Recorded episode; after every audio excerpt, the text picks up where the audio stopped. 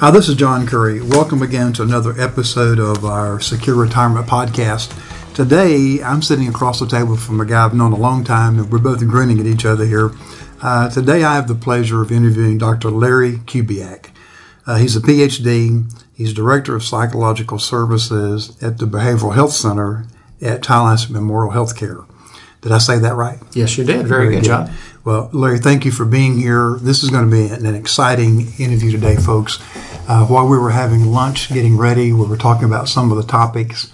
And Larry, I have to tell you, I'm impressed that you took time to think through some of the issues that people who are getting close to retirement or are in retirement are facing. So I know you have a wealth of information, so thank you for being here. Certainly, my pleasure, John. Let's start off by you just kind of sharing with our audience what you do, uh, how you go about the process. Just tell them who you are. Okay. Uh, a little bit about your background. And, okay. But but also make sure you tell them that you're a Rotarian and past president of your club. So jump in. okay. Well, um, I have my doctorate in counseling psychology from the University of Florida and I have been uh, a professional in the field for 42 years. I have been the director of psychological services at Tallahassee Memorial Behavioral Health Center for the last 27 years.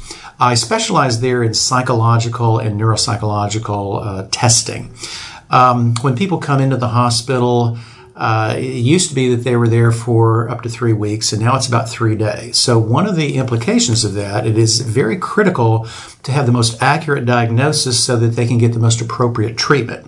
And psychological testing is a very important component in helping to identify what's really going on as quickly as possible so that they're put on the right medication, that they're involved in the right therapy uh, from the very outset, so that when they go back to their home community, that they're getting, uh, they've gotten started off on the right foot and that can be continued. I have a lot of doctoral students from Florida State that do placements with me to help learn uh, how to do this kind of thing. Uh, we help make decisions about are people suffering from bipolar disorder, post traumatic stress disorder, uh, dementia, Alzheimer's, all kinds of things, because those have very important implications in people's lives. And so we work with the psychiatrist and the rest of the treatment team to uh, uh, to help make sure that people get the, the, the most appropriate treatment they possibly can.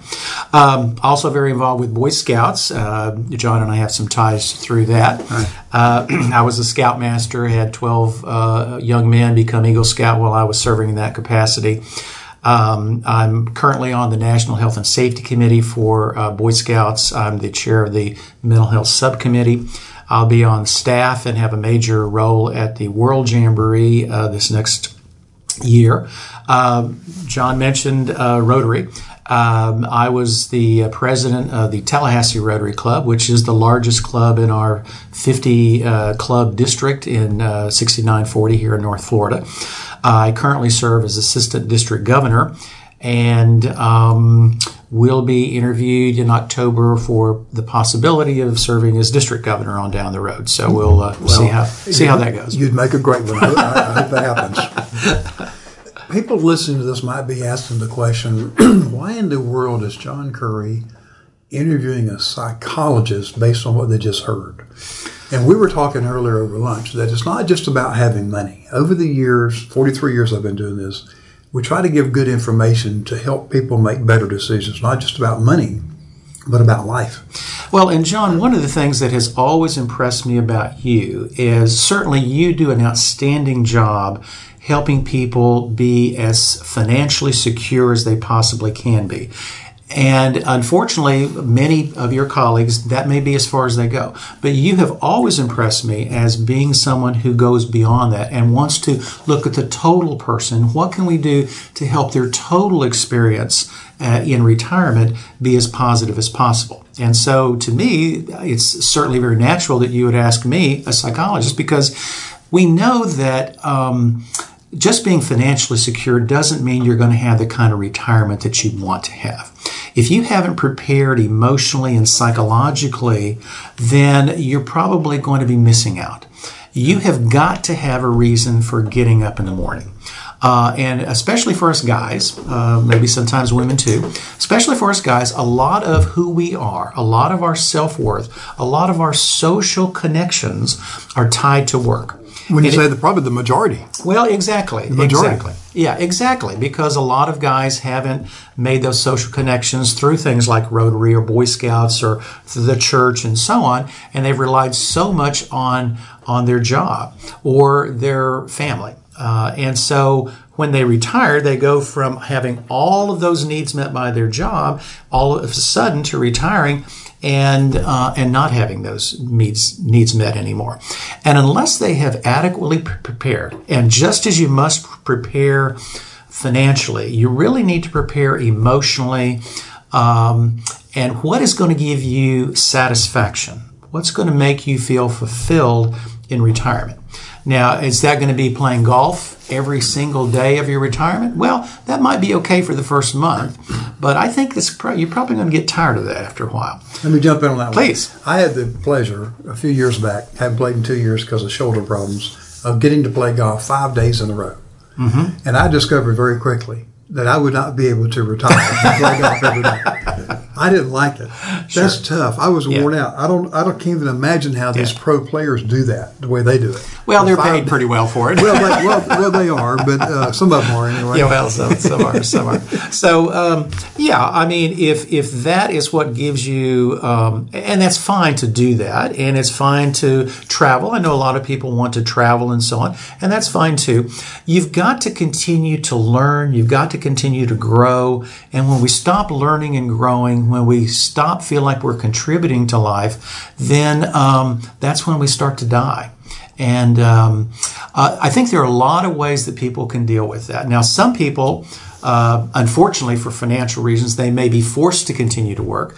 But if you're in a position where you can continue to work because you really enjoy working, and there's a, a term that we refer to as psychic income, that um, if you're fortunate enough to be in a position where you work not just for the paycheck, but because of the satisfaction that you get for working in something that contributes to people's welfare, um, uh, then you get some benefit from that that is uh, you just can't put a price tag on. And so it's just very important. Um, sometimes people can continue to work maybe in that same field. Sometimes they may have uh, had another kind of line of work that they might want to uh, uh, pursue. Um, a good friend of my wife, she was a psychologist and found that she really liked doing craft things. And she has completely switched from that major career to, to something else because she found that she got more enjoyment out of that. So, whatever that is for you, find that, pursue that, and and it will go a long way toward helping you be more psychologically healthy and get more out of your retirement. All right, let's help the people that are listening to this from the standpoint of, okay, that's great, but how do I do that? So let's talk about, let's start with someone, let's say in their 50s, mm-hmm. pre retirement, say maybe they're 55 mm-hmm. or 60 years old. So, what advice would you offer them as far as beginning to start seeking out things so they have a purpose beyond work? So, what are some of the things you would suggest? I, I know what I've told people to do, do, but explore things today, experiment, see if you like it. Well, what, what do you think? You know, I think it's important for people to try a variety of things and really begin to identify where their passion is. Um, I know for me, I really uh, enjoy being involved with Boy Scouts. I, I uh, really enjoy being involved with the Rotary because of the multiple ways that we can give back. And what's very unique to me about Rotary is that I have some unique um, skills as a psychologist that allows me to continue to give back through through that. Now, so for some people, it might be church. So, so what I'm saying is, don't just sit around watching television all day. I think you were saying earlier, John, that you you had to do that for a while, and you'd realize that sitting around watching television all day would not be what you would want, how you would want to spend your retirement. That would not be a happy retirement for me. Exactly, exactly. so get away from that. Get out there. Uh, try giving back. Try getting involved. In, um, OLLI. Uh, you know the Florida State, the uh, the classes. Use that as an opportunity to continue to expand yourself, to see if there's a real passion for you. You have um, you've probably gained a lot of experience in whatever you do. Maybe you could be a teacher. Maybe you could do seminars. Um, um, uh, learn a new skill, learn a language, um, whatever that might be. All good advice. Yeah. All good. Uh, part of it comes down to just taking the time to discover for yourself what you enjoy doing. Exactly. I, I'm afraid that many people, I think most of us, frankly, I know I'm guilty of it at times too, of just getting in this routine where you get up and you do this, you do this, you do this. But my experience has been clients, my oldest client's 101. Mm-hmm. Clients that are in their late 90s, late 80s, the ones that seem to be the happiest Mm-hmm. are the ones who they've taken care of their financial issues, Sure. so the bills are paid. They're not worried Right. about paying their bills, Mm-hmm. But they're not sitting home doing nothing. Right. They are socially involved. Mm-hmm. I'm thinking of a guy right now that had the pleasure. Well, I'll just call his name, Dr. Charles Nam. Uh, I had the pleasure of being his guardian on one of the honor flights. Oh, And yeah, wonderful. Charlie's in his 90s. He's still going strong. Mm-hmm.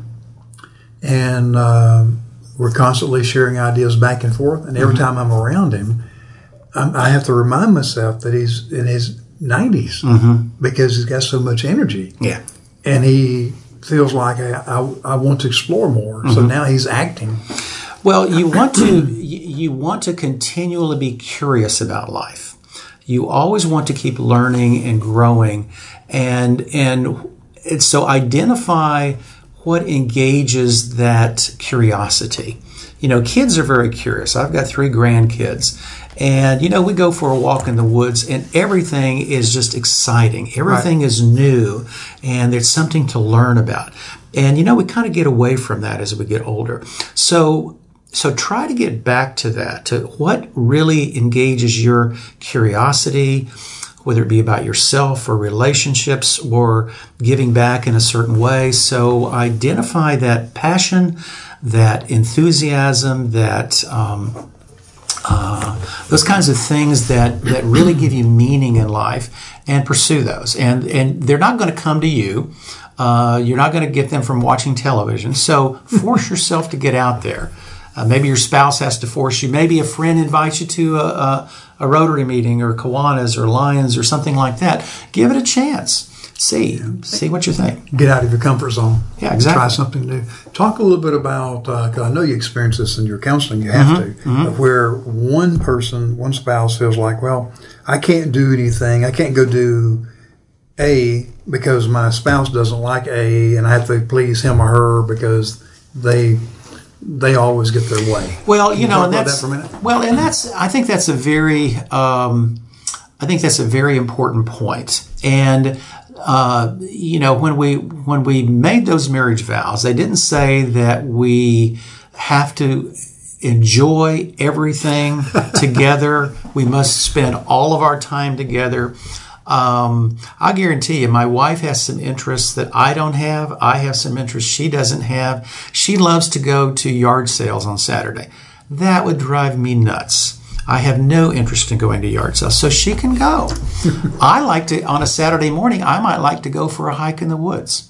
I'll go by myself. I'll go with my daughter, but my wife doesn't go with me. Um, uh, my wife loves to go to plays in New York with our daughter. That's okay. We don't have to do. Give yourself permission to not have to do everything together. Right. And and in fact, that will that can, in many respects, make your relationship even better. Um, if one of you goes out and, and does some things and the other one goes out and does some different things, then you've got so many more things to talk about than if you always did exactly the same things. I mean, I, I, I don't mind and I really enjoy hearing what kind of amazing bargains she got at a yard sale.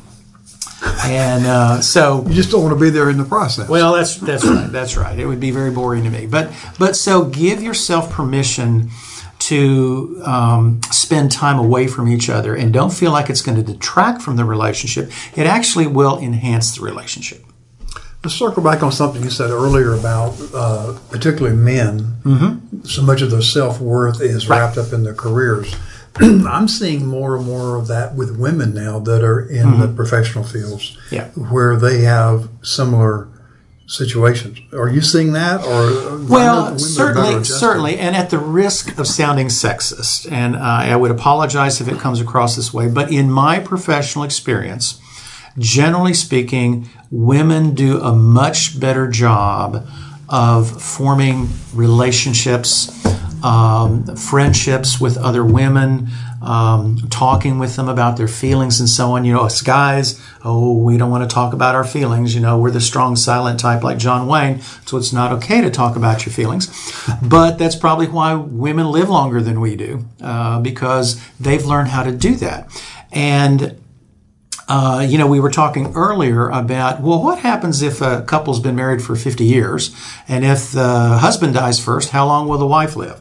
Well, she'll probably live a long time because she's got all kinds of social support. if it's the other way around, a lot of times that guy will die fairly quickly unless he has taken proactive steps to develop social relationships, to get involved with other men, to uh, learn to express his feelings, to learn to go through the grieving process. And we, we talked about that earlier. Um, one of the things that we see, well, life is filled with loss. I mean, you know, you lose your pet, you you know, you uh, you lose a girlfriend, you lose a job, but as, the longer you live, the more losses that you've had in your life.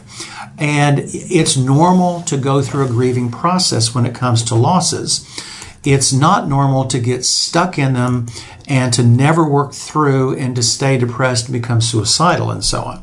So it's important to give yourself permission to experience uh, the stages of grief. You know, Kubler Ross has talked a lot about the five stages of grief you know, the denial, the anger, the depression, the acceptance, and so on. And it would be nice to say that people go through those at the same time in the same way uh, very quickly, but everybody's different. And I think when it comes to retirement, a lot of what you uh, the enjoyment you might get out of retirement can can be lost if you are in a severe going through a severe grieving process. Um, and don't be afraid to seek some help. Uh, and I don't mean drugs, you know, drugs are not going to help the process, but giving yourself permission to talk to people that can really help you through that. And for many of us, it might be family, it might be friends, it doesn't necessarily have to be professionals, it may be a support group. Um, but give yourself the permission to to do that and work through that grieving process. And I think that uh, the more effectively you're able to do that, um, the more enjoyment you can get out of life, out of your retirement, and um, and much better things will be for you. And that's true if you're 20 years away from oh, retirement. Yeah. Exactly, exactly. Because we're going to experience losses no matter yeah. what we think or say mm-hmm. or do. I mean, I, I think back to three years ago, my dad died. Sure. And he was battling cancer for several years. And mm-hmm. I look at the quality of my mother's life now, and in a lot of ways, uh, she hasn't gotten over his right. loss and right. is still grieving, and it's taken its toll on her health. Sure. And uh, and frankly, her sisters around her. Mm-hmm. You know, um, and you're right. We handle it differently. Mm-hmm. What What would you suggest as a way to learn more about dealing with these losses? Because it's true, we, we lose friends. Uh, in mm-hmm. today's politically charged environment, I witnessed at mm-hmm. a Rotary Club. Sure. Not mine, but a club I was visiting. Two guys arguing so loudly mm-hmm. and with profanity over political mm-hmm. issues right now that they they stomped away angry. Mm-hmm. And I'm told that even now they won't even speak to each other. And this this happened two months ago. Mm-hmm. Two months ago. So we're, we're becoming so polarized in different areas. So uh, what what advice would you have for, to keep, I don't want to say protect ourselves, but to put ourselves in a way of where we don't become guilty of being the cause of that, or mm-hmm. if we mm. receive that, we can, can, get over it fairly quickly and not worry about it? Well, I think several things come to mind. Um, I think one is um, the, the whole notion of empathy. Uh, empathy is so critical in everything that we do in life, and being able to put yourself in someone else's shoes. And uh, again, without getting uh, uh, political, um, before you speak, before you yell at somebody for being, well, whatever you want to call them, um, try to understand try to understand where they're coming from. And a lot of times it comes from fear. Um, people might be afraid of immigrants, for instance, because they're afraid that their way of life uh, their income um, is is threatened. So a lot of times people react perhaps through prejudice and so on out of a fear. So I would say really work to try to hear what is behind those words. Really try to understand the uh, the other person rather than just yelling at them. And I think that's one of the things that's most missing in the discourse and why we see the the issues being so so apart. Um, because I think, well, again, I'm very involved with Rotary, Rotary Youth Exchange, and uh, we have uh, so many uh, international high school students that come uh, to Florida and the United States from other countries, and and we send them overseas and everything. And I think one of the things that we learn from uh, having exchange programs and so on, or traveling internationally, is we learn that there's a lot more uh, that's similar among us than there are differences. Right. No matter where you travel. That's right. Exactly. That deep down. Now, the, while the governments may be at loggerheads with each other, if you relate to the people in that country, the parents there are interested in the same things that we are. Yeah. They want their kids to grow up to healthy, productive citizens, um, just like we do.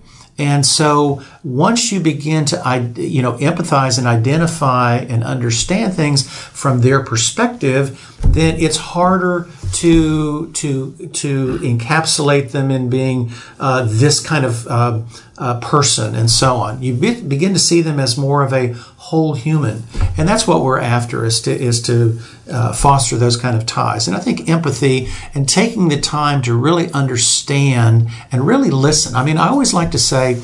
God gave us two ears and one mouth because He wants us to listen twice as much as we talk. Unfortunately, in today's society, you know, it's a matter of I want to, not just I want to talk, but I want to out yell you, and whoever's the loudest yeller is who is who gets paid attention to. And to me, a much greater uh, characteristic that I'd like to see for everybody is that we take a lot more time to slow down and really listen to what the other person is saying. Good advice. I want to share something that happened back in 1992. Pat and I were going to take a trip to Paris. Mm-hmm. We were told how everybody in France are going to be so rude and obnoxious mm. and all this to Americans. Exactly. We experienced none of that. Exactly. None. Exactly. In fact, we had people going out of their way to guide us when yep. we were on the wrong train one yep. day, and and and I thought about another experience back in the seventies, going to mm-hmm. New York City for the first time. Yep. Back in seventy eight, I think it was seventy eight or seventy nine. Sure. Same thing. Oh, mm-hmm. they're going to be so rude. I was so lost. I was on the wrong subway. And this guy looks at me and he says, Sir, where are you trying to go? Mm-hmm. And I told him, I said, I'm trying to go to 253 mm-hmm. Broadway, right near City Hall. He's You're on the wrong train. so he's trying to explain to me what to sure. do. And, and here's what he said He said, I got time. Come with me. He would get off the train. Mm-hmm. He takes me over to the proper uh, mm-hmm. turnstile. Right. He drops in two tokens, goes with me. He goes, he gets on the next train takes me back to City Hall. He said, That mm-hmm. City Hall, your building would be mm-hmm. to the left somewhere. Mm-hmm. He said, enjoy your time in New York City. And, and all I remember the first name was Bob. I yeah. wish I had. Yeah. So many times I sure. wish I'd gotten his name and sure. address and kept sure. in touch. Sure. But there's an example of yeah. not only empathy but mm-hmm. also expectation. Yeah. If I expect you to be mm-hmm. angry, that's probably what I'm going to get. Yeah, exactly. Because I'm going to send off vibes that I'm expecting that. That's right. That's right. That's right. But if I'm expecting that you're going to be nice and friendly mm-hmm. and you're going to be my new friend mm-hmm. And I'm reminded of a quote that's attributed to Abraham Lincoln. Mm-hmm. He said, I do not like that man. I should get to know him. yes, a lot of wisdom in that. So, you know, I think uh, to help uh, diffuse that kind of. Um, uh, that kind of escalation and tension and so on, really try to listen to the person. And if you can reflect to that person what you hear them saying, boy, you sound like you're really afraid that da da da da da, or you, you know, and the more we can identify the feeling word behind what the person's saying, the more they feel understood, the more that lowers their tension.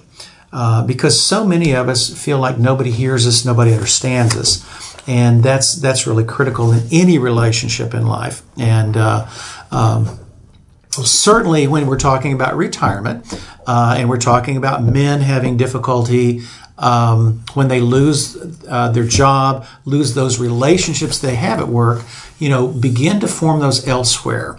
And, and the more you're able to do that when you get away from work, then the, the more successful your retirement is going to be.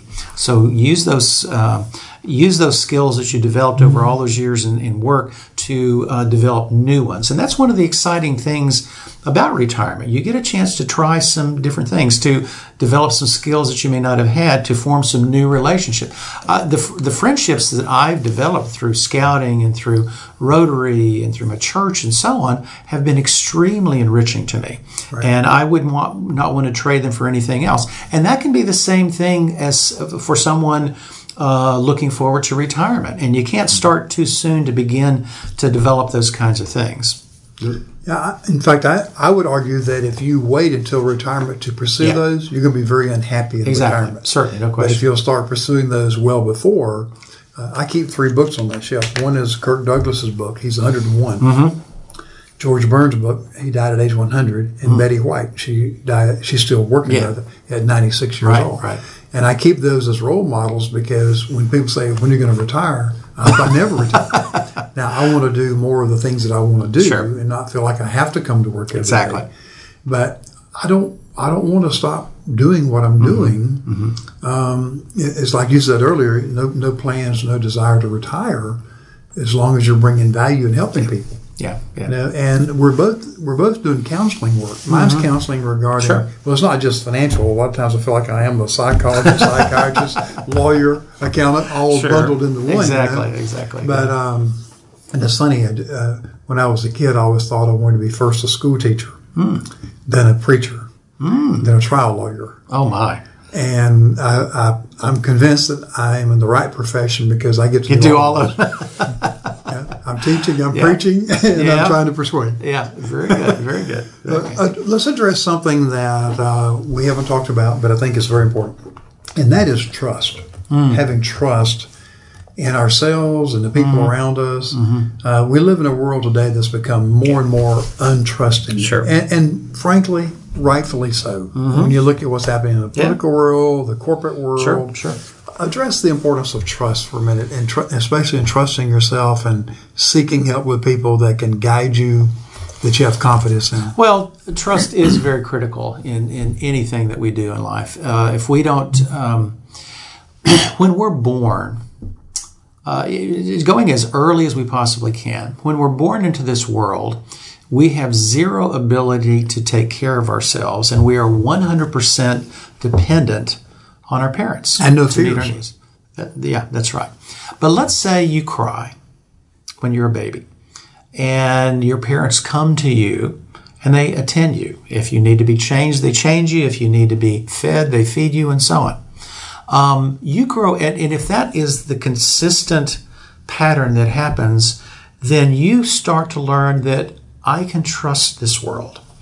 Uh, and and obviously, as we get older, we have to decide well who can we trust and and who we can't. But we we're, we're born and we are totally dependent on our parents. And if they meet our needs, then we realize that we can trust and we can begin to trust.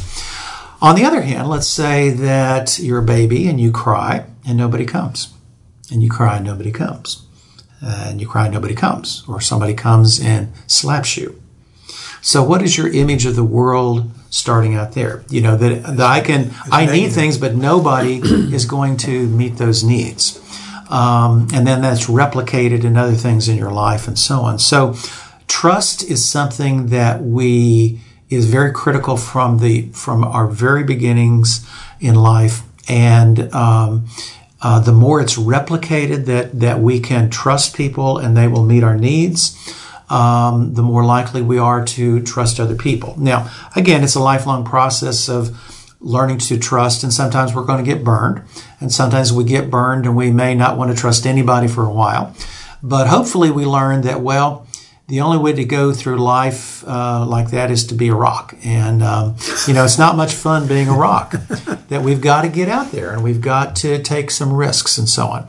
And what we our parents and people who care about us need to help us do is to help advise us on who to trust and who not to trust. Sometimes we'll listen to them, sometimes we won't. Sometimes we're going to be headstrong and we're just going to rush ahead and we're going to make some bad decisions. And we hope that that helps us to learn what to look for more carefully in the future.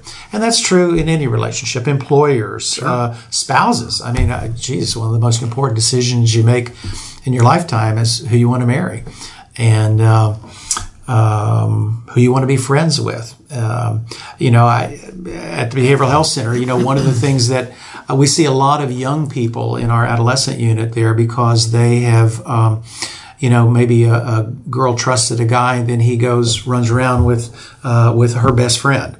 Uh, and you know that's very serious trust. And, and, just imagine how hard it's going to be for her to trust another guy in a relationship or if she's been abused in a relationship. It's going to take that much more effort to ever be able to trust again. So trust is is very very critical. I mean it's it's set in place from our uh, initial relationship with our parents but it's it's a lifelong um, uh, endeavor. We can never get to the point of saying that, well, you know, I can always trust these people and so on. It's unfortunate that there are people who will take advantage of you you know with all the identity theft and mm-hmm. and um, people are just have so many more creative ways to take advantage of you. Right. And certainly those who are um, retired who may have um, saved a lot of money and so on, uh, they're going to be a target, a magnet for yes. people who are going to try to take advantage of them.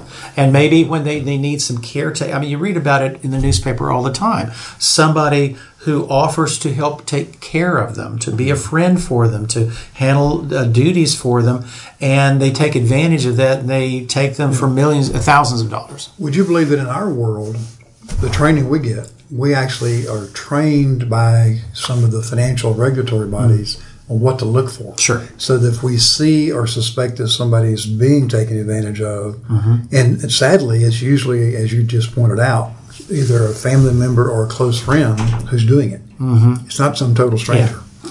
Yeah. So we have to be we have to take classes each year to be uh, uh, on the alert, if you will. Uh, or if we see somebody who maybe they're not able to make a decision, right. contact a family member I'm concerned about your mother or your father or whatever. And that's a tough call. Well, and it's and it's interesting that you bring that up because I, I mentioned that I am a neuropsychologist, and so part of what I do is neuropsychological testing to help identify whether or not someone may be experiencing dementia. And you know, the greatest risk factor for dementia is getting older.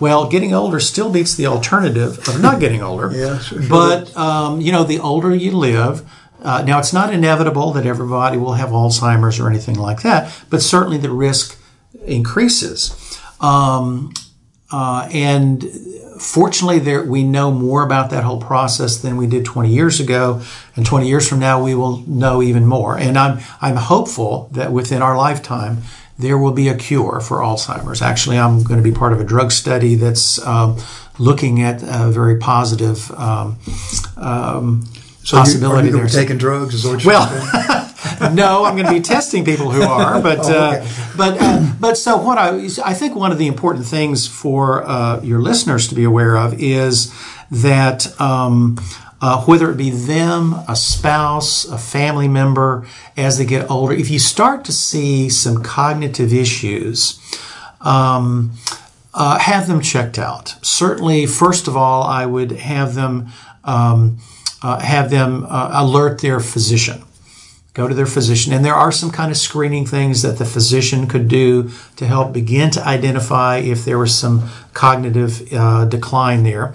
Um, there also are neuropsychologists and neurologists that can do uh, assessments that can begin to identify um, how severely impaired someone might be and whether or not there may be um, areas in their life that they should not be making decisions. And maybe there needs to be a power of attorney to help them make certain decisions and so on. So all I'm saying is that, you know, certainly if you see in yourself or someone else uh, some cognitive decline, check it out and make sure that a person is not going to be taken advantage of um, uh, otherwise. I'm glad you discussed that because we've had several cases in the last few years where it was almost like divine intervention in that we were able to get people to go see an attorney, Mm-hmm. get their legal documents done, get the durable power of attorney in place before a stroke occurred Sure.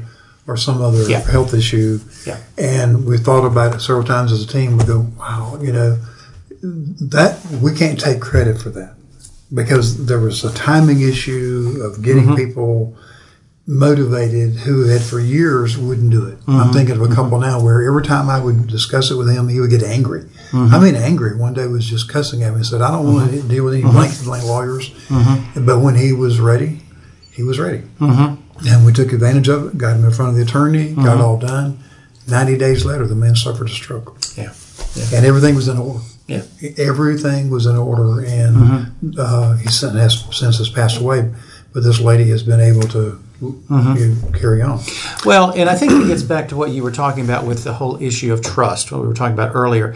And I think when you have developed a relationship with your clients and they have seen that you have worked very hard to help prepare them for their financial uh, future and retirement and so on, if you develop that level of trust, you might be in a very important uh, position to advise them about those kinds of things or their spouse or whatever. And there certainly there may be some initial pushback Sure. but but don't be afraid of that. And don't be afraid to um, uh, encourage them to do what's needed in um, in getting that identified. And and if there's nothing well that's fine. It may be a temporary thing but if it's something that's going to be more serious and more long lasting then it's best to prepare for it and take the proper steps to deal with it Good advice. Uh, as we wind down here, let's talk about this for a moment. Okay. What- You made a comment earlier about the importance of goal setting and the, the image. I don't want to leave that because we both have talked about the importance of visualizing and imaging. Sure. Spend a moment on that, please. Okay.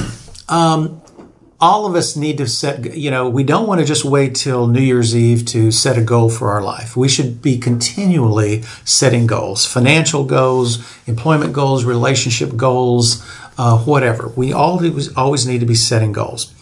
Half the battle in accomplishing a goal is to actually be able to visualize yourself accomplishing that goal. And uh, before I've used the analogy of a golfer, and if, if you're having to hit a, a ball uh, over all water, if it's me, I'm going to imagine the ball going in the water. Uh, professional is going to imagine it uh, landing on the green and going in the hole.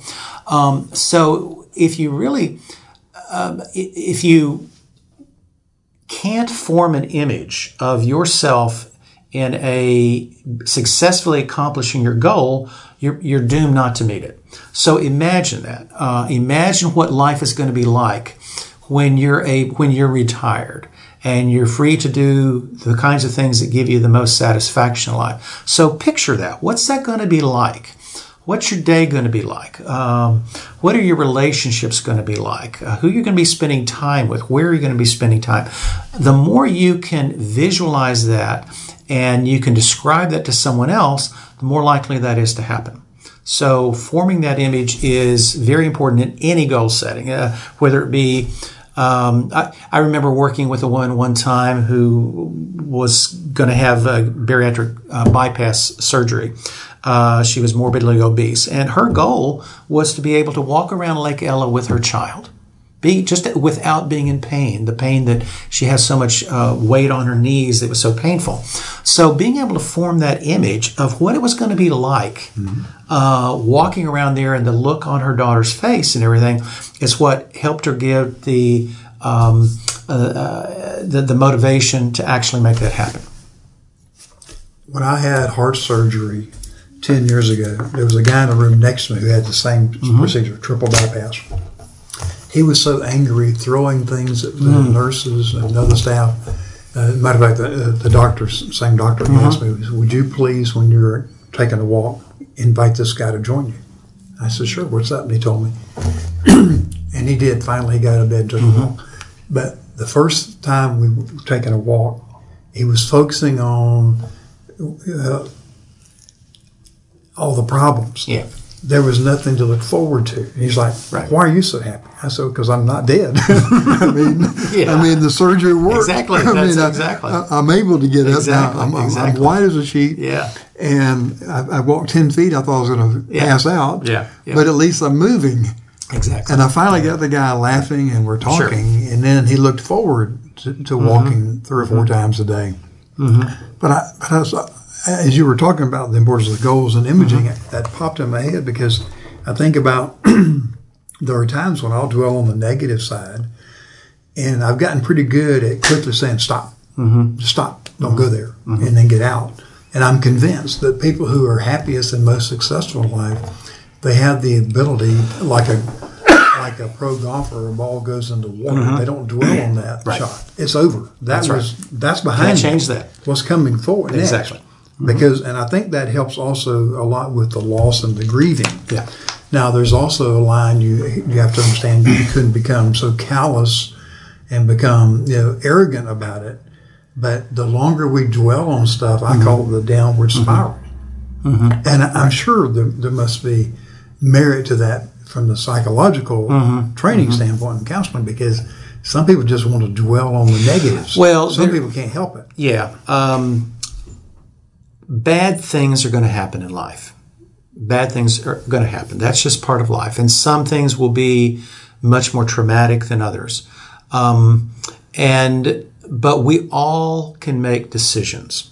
We can decide, you know, we can't decide if something bad is going to happen to us. I mean, a lot of times things just happen, uh, not for any fault of our own. We have an accident because somebody else was drunk and rode, rode, ran into us. But what we can make decisions on is do we want to continue to be a victim or do we want to move on with our life?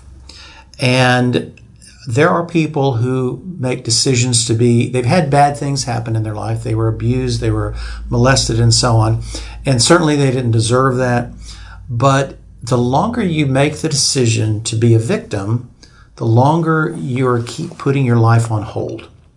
So when you make the decision to not be a victim, to make the best out of a situation, to move forward with your life eh, positively, then the sooner you are to be able to move on and accomplish the things that you really do need to accomplish and want to accomplish and deserve to accomplish.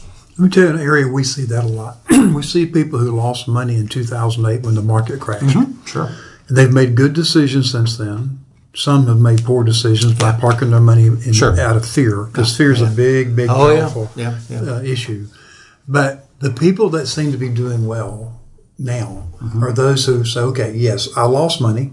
The market's very high Mm-hmm. now. I could lose money again. So I'm going to protect some of that money. I'm not going to be live in fear with it. Mm-hmm. Right. Whereas others, no matter where they are, they're, if the market's high, they worry about it crashing. If the market's low, they're worried about when it's going to come back Yeah. up. So, so what you just said about that's somewhat being a victim, isn't it? I'm allowing my loss from before of 2008 Yeah. to keep me from doing the things I need to do today to be able to make better decisions. Mm-hmm. Yeah. And I never thought of it that way, but that, that is being a victim, isn't it? Yeah, it is. It is. And um, there are a lot of things in life to be afraid of. But if we live our life based on all of those fears, then we never move forward. We have no life. We have no life. That's right. Exactly. So Wow. um, we have to make the, we have to make a decision to step forward. You know, not recklessly, obviously, but to listen to the advice around us. Obviously, those who didn't listen to your advice and uh, uh, took all of their money out of stocks are regretting it now. Oh, yeah. yeah. And you can always say, "I told you so," but uh, but you would not do that. I would not do that. That would not be very empathetic. No, it would. It would definitely not be or sympathetic either. Right. I'm, I'm looking at, at that computer screen. We've been talking for 43 minutes. Oh, my. This is uh, this has been a fantastic uh, interview. Uh, I'm hoping we can do this again sometime Certainly. and expand a little bit deeper. Sure. And Larry Kubiak, I thank you so much. Well, my pleasure. Thank you. Thank you. All right. Thank you. If you would like to know more about John Curry services, you can request a complimentary information package by visiting johnhcurry.com slash podcast. Again, that is johnhcurry.com slash podcast. Or you can call his office at 850-562-3000. Again, that is 850-562-3000. John H. Curry, Chartered Life Underwriter, Chartered Financial Consultant, Accredited Estate Planner, Masters in Science and Financial Services, Certified in Long Term Care, Registered Representative and Financial Advisor of Park Avenue Securities LLC. Securities products and services and advisory services are offered through Park Avenue Securities, a registered broker dealer and investment advisor. Financial representative of the Guardian Life Insurance Company of America, New York, New York. Park Avenue Securities is an indirect, wholly owned subsidiary of Guardian. North Florida Financial Corporation is not an affiliate or subsidiary of Park Avenue Securities.